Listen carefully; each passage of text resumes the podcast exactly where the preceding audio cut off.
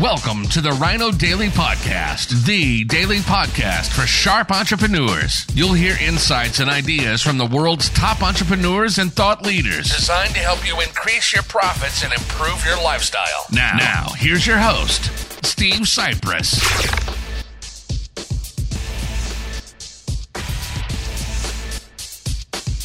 Hello, it is Foundation Friday the 13th of May 2022. Steve Sipress here with another in our multi part series on the fantastic foundational book, The Magic of Thinking Big by Dr. David J. Schwartz. Go out and get yourself a copy. Don't wait for me to go through the whole book, even though that's what I'm going to do here on Foundation Fridays. You ought to be going through this over and over yourself. Take it from me, it will make big things happen in your life. Did for me, and it's never failed in anyone that I have recommended this book and has told me they actually read it and implemented what Dr. Schwartz teaches us, including here in chapter 7 on managing your environment. Uh, today, we're talking about the fact that we are a poison conscious nation, body poison. That is, every restaurateur is on guard against food poisoning, just a couple of cases of it, and his patrons won't come near his place. We've got tons of laws to protect the public against hundreds of body poisons. We put, or we should put, poisons on the top shelf so the kids can't reach them. We go to extreme, any extreme, to avoid body poisoning, and it's a good thing that we do. But there is another type of poison, perhaps a little more insidious, thought poison, commonly called gossip. Thought poison differs from body poison in two ways. Number one, it affects the mind, not the body. And number two, it is more subtle. The person being poisoned usually doesn't know it. Thought poison is subtle, but it accomplishes big things. It reduces the size of our thinking by forcing us to concentrate on petty, unimportant things. It warps and twists our thinking about people because it's based on a distortion of facts, and it creates a guilt feeling in us that shows through when we meet the person we have gossiped about. Thought poison is 0% right thinking it is 100% wrong thinking. Conversation is a big part of our psychological environment. Some conversation is healthy. It encourages you. It makes you feel like you're taking a walk in the warm sunshine of a spring day. Some conversation makes you feel like a winner. But other conversation is more like walking through a poisonous radioactive cloud. It chokes you, it makes you feel ill, it turns you into a loser.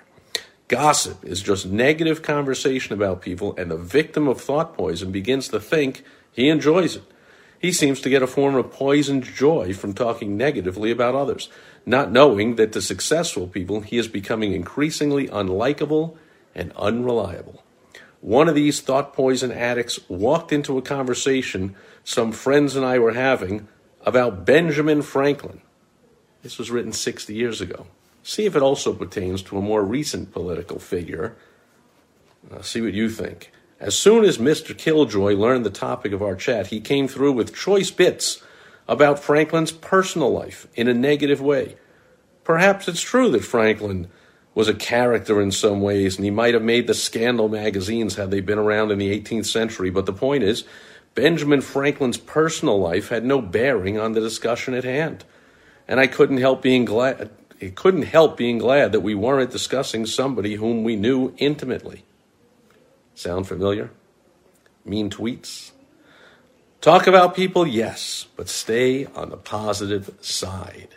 And that is what Dr. David J. Schwartz has to teach us today on Foundational Friday, the 13th of May, 2022, from his fantastic foundational classic book.